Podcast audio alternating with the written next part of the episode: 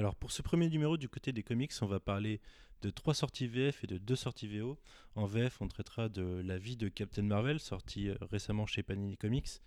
On traitera de Maestros, sorti chez iComics. Et on traitera enfin de Deadly Class, sorti chez Urban Comics. Et du côté de la VO, on va parler de Heroes in Crisis, de DC Comics et de West Coast Avengers chez Marvel. Alors, vous n'êtes pas d'ici? C'est une histoire compliquée.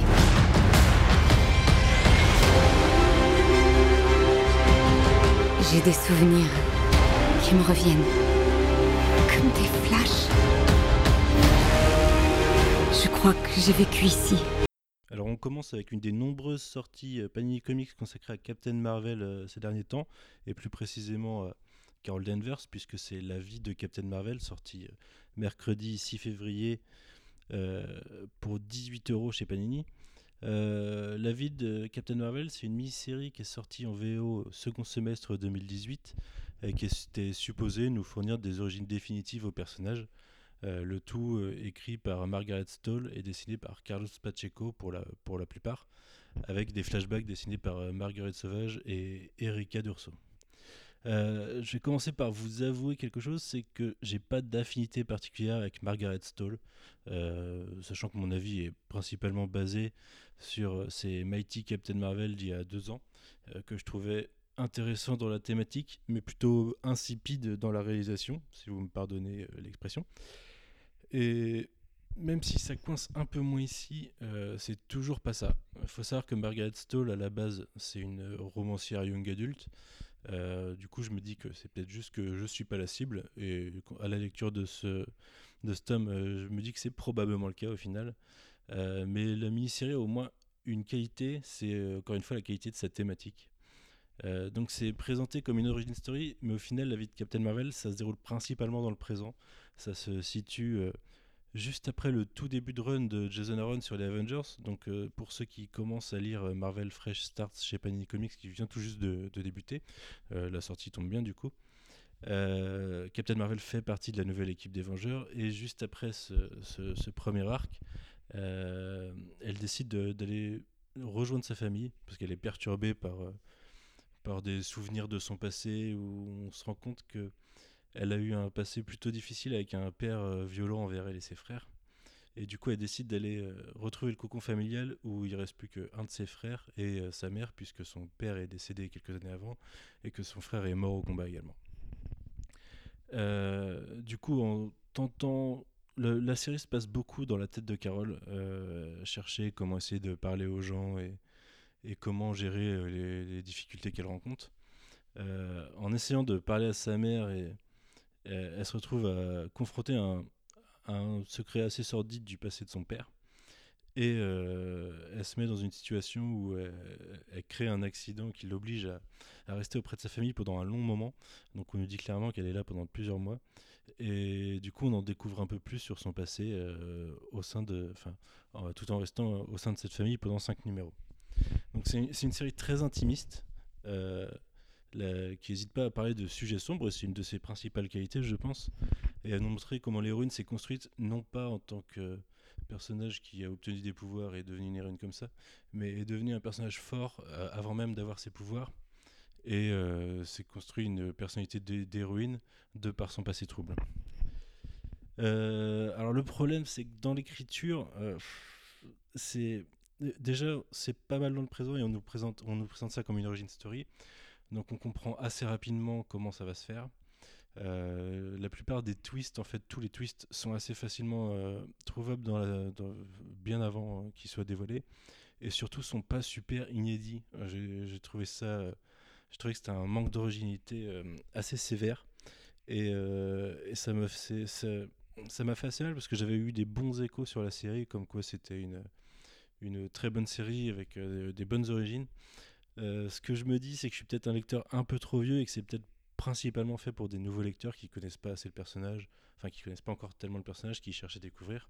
Dans ce cas, c'est probablement, euh, c'est probablement une série intéressante. Euh, ça fait quelques, quelques années quand même que je lis du, du Miss Marvel à la base et du Captain Marvel depuis. Et du coup, j'ai eu un petit peu de mal avec cette série. Côté dessin, Carlos Pacheco est correct, mais pas exceptionnel non plus. Il est ancré par Raphaël Fonteris et colorisé par Marcio Meniz. c'est c'est ce que je qualifierais d'un travail alimentaire. Quoi. Le, dessin est beau, mais j'ai pas été transcendé. Là où été un peu plus agréablement surpris, c'est sur les flashbacks, principalement avec Marguerite Sauvage, qui fournit un travail plutôt magnifique, qui vaut le coup d'œil, et particulièrement sur le, deuxième numéro à l'intérieur, qui a un passage en noir et blanc qui est plutôt superbe. Et euh, sur le quatrième numéro, c'est Erika Durso qui gère le, backup, qui est plutôt joli aussi. Euh, du coup, le résultat, c'est qu'on oscille entre du positif et du moyen pour une histoire qui se veut fondatrice, mais qui manque cruellement d'originalité, selon moi.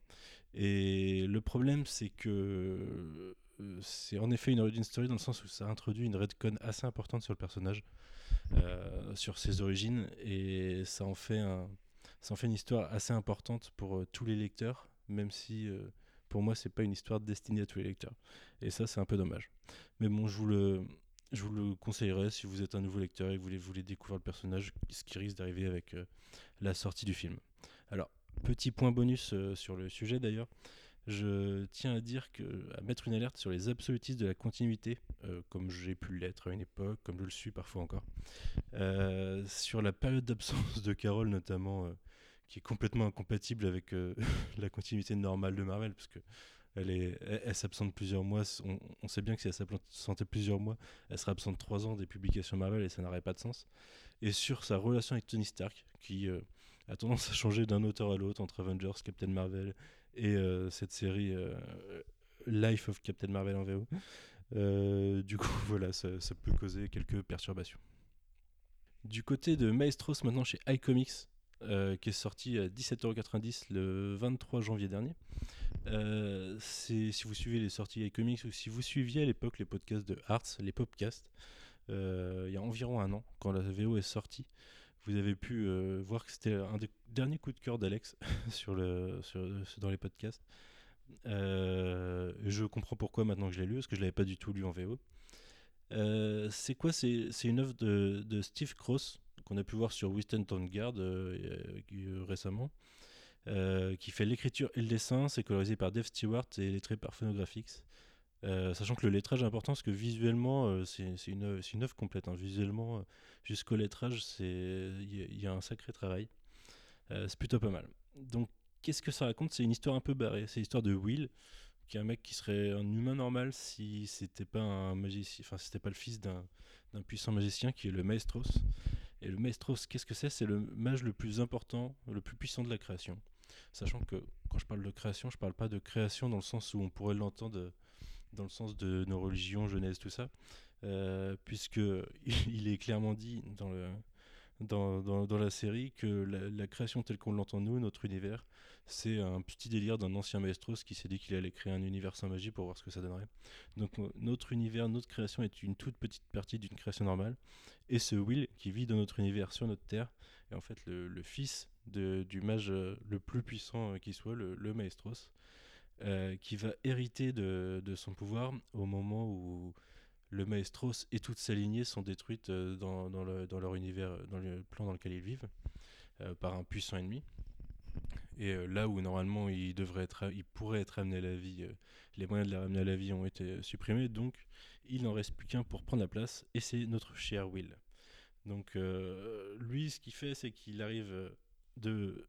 À la base, il a été euh, banni par son père, parce que quand il a découvert plus jeune qu'il était en fait le fils d'un maestros, il a commencé à suivre une formation dans l'univers de son père, et à apprendre à maîtriser ses pouvoirs, à savoir comment tout ça marchait. Sauf que, disons que sa philosophie n'était pas compatible avec celle de son père et qu'il a fait des choses qui lui ont, valu d'être banni à vie. Et euh, là, il revient et il décide que la façon dont fonctionnent les choses euh, n'est pas juste et décide d'imposer une, une vision un peu plus gauchiste, dirons-nous, à l'univers et à toutes les créations. Euh, donc, qu'est-ce que ça donne? Ça donne un personnage plutôt haut en couleur, qui a des convictions euh, qu'on qualifierait de gauchistes chez nous, qui sont plutôt en fait des convictions de, social justice warrior, dirons-nous, euh, qui, qui se retrouve dans un monde qui n'est pas du tout fait pour ça, et qui va essayer de le tuer, et surtout essayer de l'empêcher de changer les choses. Donc ça ressemble à, pour moi, ça ressemble à une sorte de mélange entre Garcenis et Grant Morrison pour les idées de gauche, euh, version 2010. Et c'est plutôt pas mal. Alors, euh, ça contient, je crois en tout, c'était, euh, ça devait être 7 numéros. Donc ça, fait un tome euh, assez dense. Euh, et euh, c'est une histoire qui se complète. On aura sûrement, on aura sûrement pas de second tome. Il y en a un qui est potentiellement annoncé, mais a priori euh, l'auteur est pas sûr de le faire. Donc euh, c'est une histoire autocontenue. On va se dire que euh, c'est qu'un tome et que c'est très bien comme ça. Sachant que visuellement c'est très beau, c'est rempli d'idées un peu partout et de et de c'est un, univers très fourni. Et ouais, si, même si ça laisse la porte à une extension d'univers, c'est pas forcément nécessaire. Quoi. Donc c'est une plutôt bonne lecture, je vous la conseille volontiers. Enfin en VF, on va finir avec le tome 7 de Dead et Class qui est sorti euh, ce vendredi, le 8 février à 14,50€ si je me trompe pas. Alors c'est un tome qu'on a attendu presque 11 mois, puisque le dernier était sorti en mars euh, 2018. Euh, donc c'est la série euh, punk rock de Rick Remender et Wes Craig. Ça se passe, euh, ça se passe directement après le tome 6. Alors faut savoir que si on a attendu aussi longtemps, c'est parce que les publications se sont un peu ralenties en VO. Et d'ailleurs le, tout premier numéro après le tome qu'on vient de recevoir là euh, est sorti la semaine dernière ou il y a deux semaines. Enfin c'est très récent, donc euh, on n'est pas prêt d'avoir le, prochain tome en VF. En tout cas ça c'est sûr. Euh, donc vous, enfin, prenez votre temps même si c'est un tome assez rapide. Donc le tome s'appelle Live Like Blog, Like Love Like Blood, excusez-moi. Ça reprend directement après le cliff du 6. Donc je vais vous en parler un peu. Donc si vous n'avez pas lu jusqu'au 6, sachez que vous allez être un minimum spoilé. Donc euh, spoiler alerte. Euh, et je vais vous le dire tout de suite, c'est mon tome préféré jusque-là. Et je vais vous expliquer pourquoi. Donc le tome 6 finissait avec euh, Marcus et Maria qu'on avait laissé un peu de côté pour des raisons évidentes dans les tomes précédents, qui s'étaient retrouvés, qui, qui a été retrouvé au Mexique par une partie de leurs amis, par une partie de leurs ennemis, pas mal de leurs ennemis même, et par quelques nouveaux, puisque les deux derniers tomes introduisaient des nouveaux euh, dans l'univers de Daily Class, une nouvelle promotion en fait. Et euh, ça finissait sur un cliffhanger où ils étaient retrouvés, ils étaient plutôt en mauvaise position. Donc ça reprend direct euh, derrière tout ça, ce qui introduit pas mal d'action. Euh, c'est un tome qui, oui, donc plein d'action, plein de sang, plein de balles qui volent, avec pas mal de soleil jaune. C'est très coloré, puisqu'on est, on, est au Mexique, plein jour. L'action se déroule sur, sur euh, plutôt peu de temps, donc euh, tout ça, tout ça est très ensoleillé. Euh, et pourquoi pour moi c'est le meilleur tome de la série? Et ben parce que alors va falloir que je vous fasse comprendre la distinction que je fais entre quand Rick Remender raconte quelque chose et quand Rick Remender dit quelque chose. Puisque pour moi jusque-là, Rick Remender il racontait quelque chose. Euh, il nous a raconté euh, l'histoire du King's Dominion et de de comment il nous a raconté comment Marcus est devenu euh, le personnage qu'il est, comment il a il a grandi, comment il est devenu euh, prêt à être un tueur. Il nous a raconté euh, comment les, la, nature humaine nous amène les uns contre les autres. Il nous a raconté pas mal de choses sur la nature humaine, justement, sur comment on est prêt à se trahir soi-même, à trahir les autres pour survivre. Mais tout ça, c'est. Pour moi, il manquait quelque chose. J'avais l'impression que Rick Remender ne nous disait pas ce qu'il avait, en- enfin là où il voulait revenir, et c'est un peu dans ce tome que ça vient. Euh, là, il nous dit vraiment, il, a vraiment un message à nous passer. C'est un peu l'apogée de la série pour moi. Je pense que derrière, ça va pas durer très longtemps. Là, il a mis en place, euh, en gros, les pièces de la, il a mis en place les pions pour la conclusion de la série, quoi. Et ça m'étonnerait que ça vienne trahir le message qu'on a dans ce tome. Donc, euh, donc voilà, pour moi, c'est le, c'est le tome à lire de la semaine, hein, clairement. Euh, en plus, ça se lit très vite, malheureusement, j'ai envie de dire, puisqu'on va devoir attendre euh, longtemps pour la suite. Et j'espère que la fin fera honneur à tout ça. Donc, vous l'aurez compris, hein, si vous n'étiez pas déjà acquis à la série, euh, je vous conseille de la lire. Et si vous étiez déjà acquis à la série, je vous conseille de sauter sur ce tome. Et voilà, faites-vous plaisir. Du coup, on va passer à la VO. Et la VO, on va commencer chez Marvel avec West Coast Avengers. Donc, c'est une série qui n'est pas encore arrivée en France. Alors. euh, je crois qu'elle est même pas annoncée, mais je suis à peu près sûr qu'elle va arriver au second semestre. Sous quelle forme, ça on verra. Euh, puisque Fresh Start vient, Fresh Start, excusez-moi, vient tout juste de commencer. Euh, et que ouais, si c'est pas encore annoncé, ça devrait, euh, ça devrait sortir second semestre. Donc là, on en est déjà au septième numéro en VO. C'est sorti le 30 janvier aux États-Unis. La série, elle est portée par, euh, euh, Kelly Thompson, qui est une autrice phare de la Maison des Idées euh, à l'heure actuelle. Kelly Thompson, elle bosse sur la plupart des meilleures séries en fait. Elle a bossé sur l'ancien volume de Hawkeye, qui est globalement le préquel à West Coast Avengers. Enfin, disons que c'est West Coast Avengers qui est la suite de Hawkeye. Vous comprendrez après pourquoi. Elle a bossé sur euh, Gem and the Hologram, c'est comme ça qu'on a un peu découvert en 2015. C'était chez euh, IDW. Ensuite, elle a fait euh, du Secret Invasion avec du Captain Marvel and the Carol Corps, du A-Force Volume 2, euh, du faire Captain Phasma pour Star Wars. Elle a fait pas mal de séries, en fait, euh, quasiment que des séries qui sont tournées autour des femmes. Qu'est-ce qu'elle a fait d'autre? Attendez, j'ai une petite liste, mais j'ai essayé de le faire sans ma liste. Ouais, je l'ai dit, James and the Hologram. Elle a fait Nancy Drew récemment. Je vous en reparlerai sûrement prochainement chez Dynamite. Euh, C'était pas mal. Elle fait euh, Mr. and Mrs. X, qui est la suite de Malicia Gambit, qui était une mini-série de 2018. Euh, et là, c'est la suite, et vous comprendrez pourquoi si ça n'a pas été encore publié. Je sais plus si c'était publié, mais je suis pas sûr. Voilà, c'est déjà pas mal. Et si elle fait Jessica Jones en ce moment et la nouvelle série Captain Marvel, elle fait pas mal de choses. Voilà, donc on, sera amené à reparler d'elle. hein. C'est, pour moi, c'est une des meilleures autrices de Marvel euh, en ce moment. Donc revenons-en à West Coast Avengers. De quoi ça parle? Donc ça parle de, Kate Bishop. Donc c'est la, la Hawkeye, euh, sachant qu'il y a deux Hawkeye qui portent le nom de Hawkeye en même temps. Il y a Clint Barton et euh, sa protégée Kate Bishop. Pendant un moment, ils étaient même tous les deux dans une série qui s'appelait juste Hawkeye. Là, ils sont, ils sont, ils étaient séparés, mais ils se retrouvent assez rapidement dans ce West Coast Avengers. Du coup, c'est Kate Bishop qui monte euh, une série, un- une, équipe un petit peu à l'arrache. Elle est, faut dire qu'elle est globalement toute seule sur la côte ouest. Elle vit à Santa Monica. Et euh, à part euh, le supérieur Octopus slash supérieur Spider-Man, je suis pas sûr qu'il y ait beaucoup de gens qui vivent dans le coin. Et du coup, tous les héros sont à New York et elle a besoin de. En fait, dans le premier numéro, elle est en galère et il y a une invasion de, de requins terrestres, c'est-à-dire des requins qui ont été modifiés pour avoir des jambes. Ils ressemblent à des chiens requins en fait. Ils sont plutôt mignons, mais ils sont plutôt euh, dangereux euh, en groupe. Et euh, pour essayer de repousser l'invasion, elle fait appel à sa meilleure amie qui est America Chavez, qui est super puissante, qui a pas mal de pouvoirs, dont la téléportation. Enfin, via des voyages interdimensionnels. Et, du coup, pour monter rapidement une équipe, donc qui va récupérer du monde un peu partout. Euh, ce qui nous donne une équipe avec euh, les deux Hawkeye. Euh, Fuse, qui est le petit ami de Kate Bishop, America Chavez, on a Gwenpool qui est intégré, et enfin on a Quentin Quire, qui est Kid Omega. Alors je sais pas s'il a un autre nom en, VF d'ailleurs, j'ai un doute. Qui est le plus insupportable des adolescents mutants, mais le plus drôle aussi, avec ses t-shirts qui contiennent des messages assez, drôles depuis le, le run de Jason Aaron il y a très longtemps sur Wolverine and the X-Men.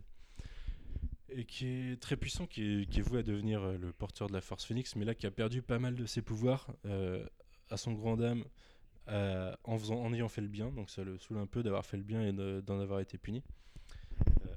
Euh, c'est parce que c'est parce qu'il est comme ça, Quentin Quire.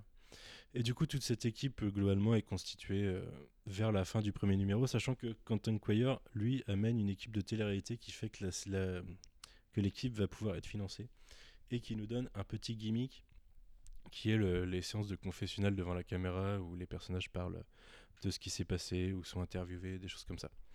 Donc un, gimmick euh, assez drôle, euh, même s'il a, a été vu et revu. Et d'ailleurs, on en reparlera juste après parce que la prochaine série euh, dont je vais parler chez DC utilise aussi le confessionnal, mais de façon beaucoup moins drôle. Mais ça reste un gimmick qu'on voit de temps en temps. Qu'est-ce que je veux dire? Ah oui, alors euh, Gwenpool, je voulais revenir dessus puisque c'est un personnage qui m'était pas du tout vendu à la base. hein. J'étais plutôt réfractaire, principalement du fait qu'il y a eu un forcing de fou quand elle a été créée sur le personnage et sur son, sur son côté euh, kawaii et, euh, euh, brisage du quatrième mur. Moi, ça m'a saoulé un peu parce que je le trouvais. déjà, j'aime pas qu'on fasse un forcing aussi fort.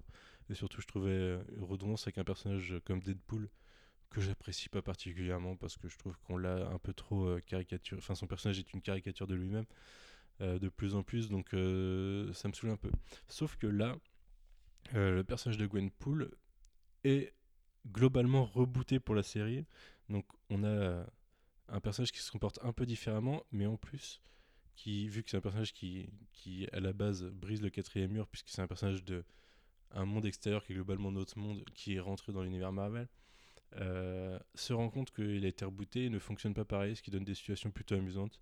Et euh, je trouve que Kenny Thompson gère très bien le personnage. Euh, donc voilà, c'est que dire sur la série, si ce n'est qu'en fait elle joue, elle joue pas mal sur sa dynamique d'équipe, sur des personnages qui sont un peu, qui peuvent être un peu des losers dans certains côtés, et qui se battent contre des méchants qui sont un peu des losers aussi. D'ailleurs, le, premier arc voit un méchant qui, je vais pas vous spoiler, mais vous comprendrez assez rapidement, tout comme eux, qui il est en fait, qui est du coup une version euh, plus euh, parodique d'une version fin d'un méchant qui est déjà parodique lui-même. Euh, donc c'est ça donne quelque chose d'exceptionnel et des expériences scientifiques qui nous donnent des, dragons géants et des choses comme ça. Et, je, vous, laisserai face à la conclusion de ce que donne ce dragon géant. C'est plutôt, c'est plutôt intéressant et c'est plutôt très drôle. Et voilà, c'est une série très drôle qui en plus touche quelques corde sensible et côté dramatique euh, du côté de Kate Bishop pour l'instant. Alors on joue, principalement sur son personnage. C'est en ça que c'est plutôt une suite à Hawkeye, puisque c'est vraiment elle le leader et c'est vraiment elle qui est au centre des choses. Mais, euh, mais les autres personnages sont pas pour autant en reste. Il n'y a, a, pas trop de problème là-dessus.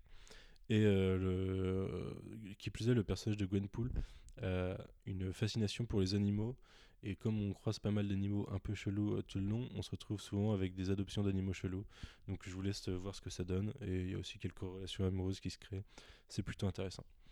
Euh, au dessin, on a Stefano Caselli pour le premier arc et Daniele Di Nicolo pour le deuxième arc, qui étrangement dont le style se marie très bien. la transition est, est, très facile. Alors, c'est colorisé par la même personne qui est Triona Farrell. Donc peut-être que ça aide. Euh, je trouve que le style se rapproche fortement, sauf qu'il y en a qui réussissent mieux, enfin il y en a un qui réussit mieux des, les visages de certains persos et l'autre qui réussit mieux les visages de d'autres persos.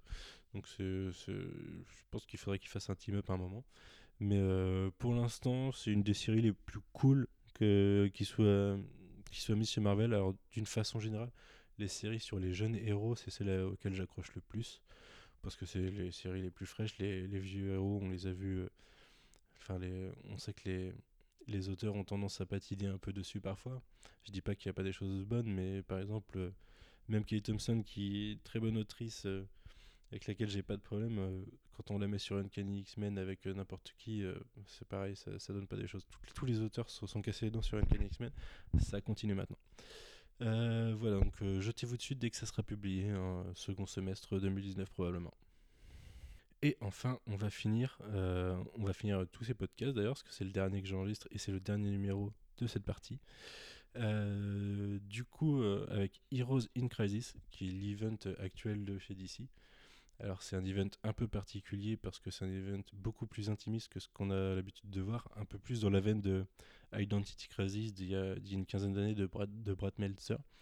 Euh, c'est géré par Tom King à l'écriture et Clayman euh, au dessin. Et le cinquième numéro sur neuf prévus est sorti aussi le 30 janvier.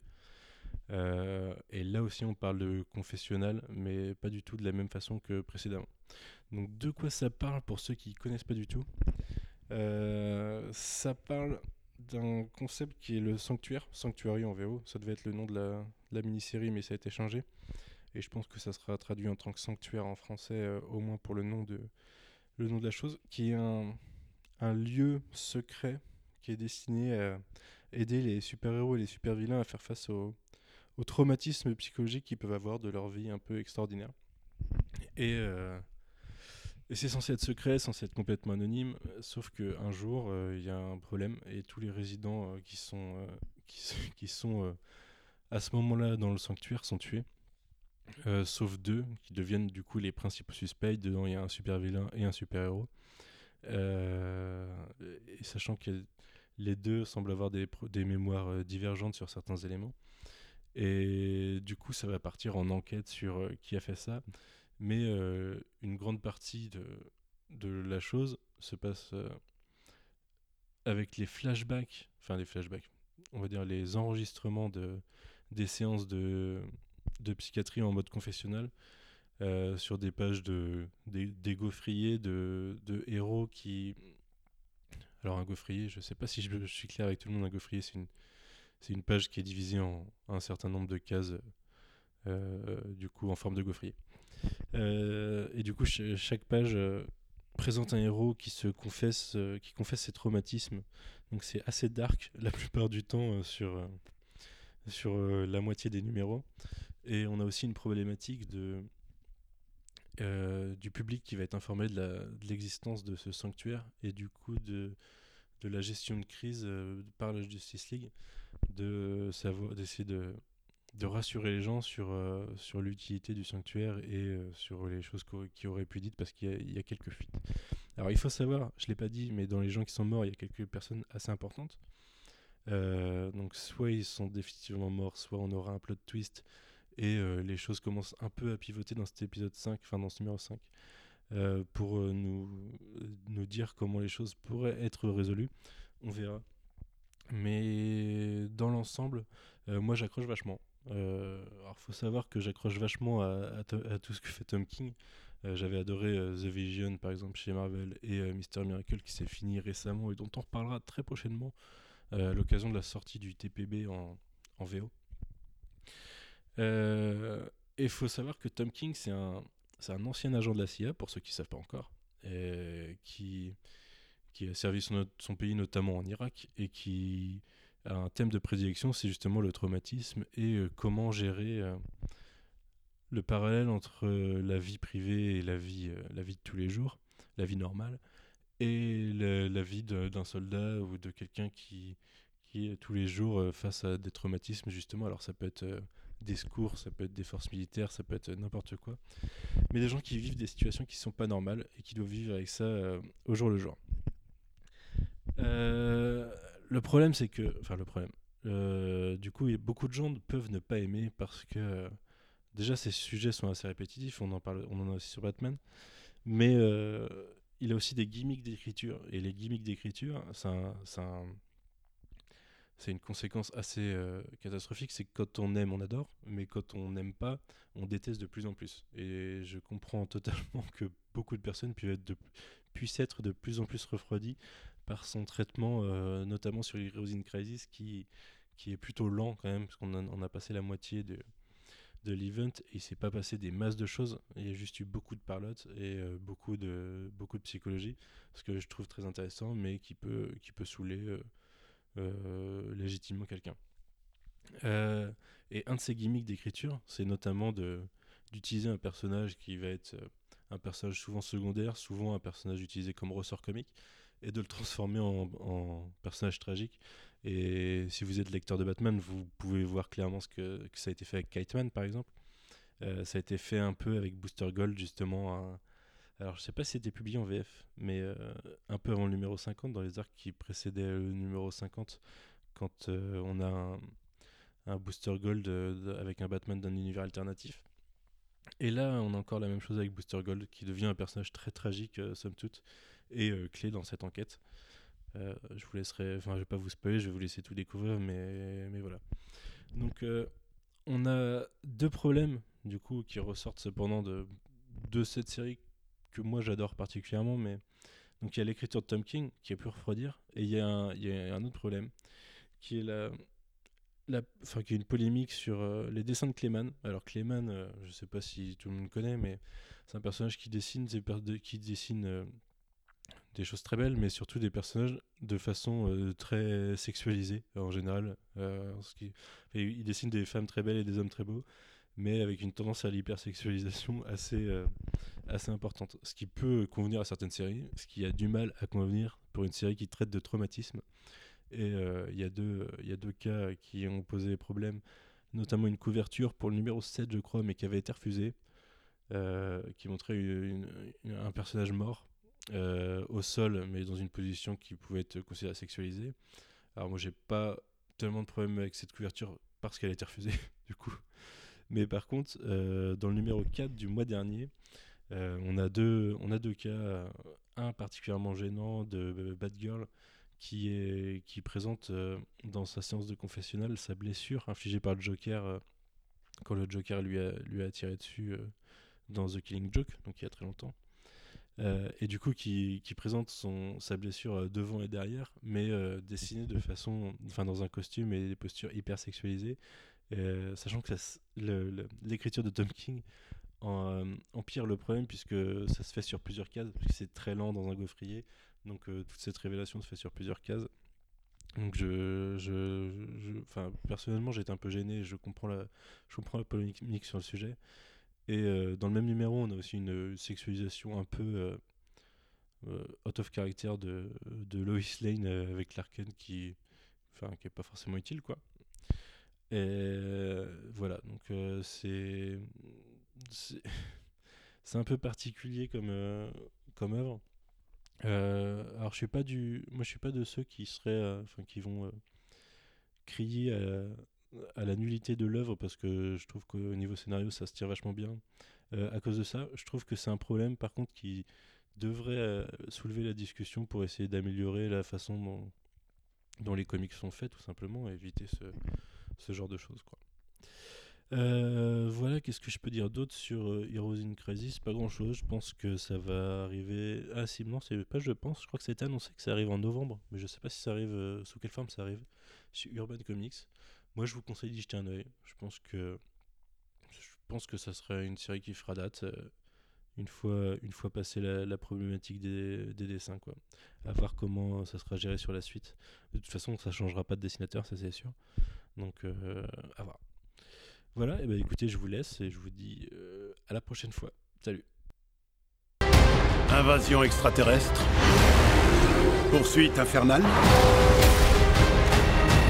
Honnêtement, J'étais sur le point de passer la main quand je vous ai rencontré.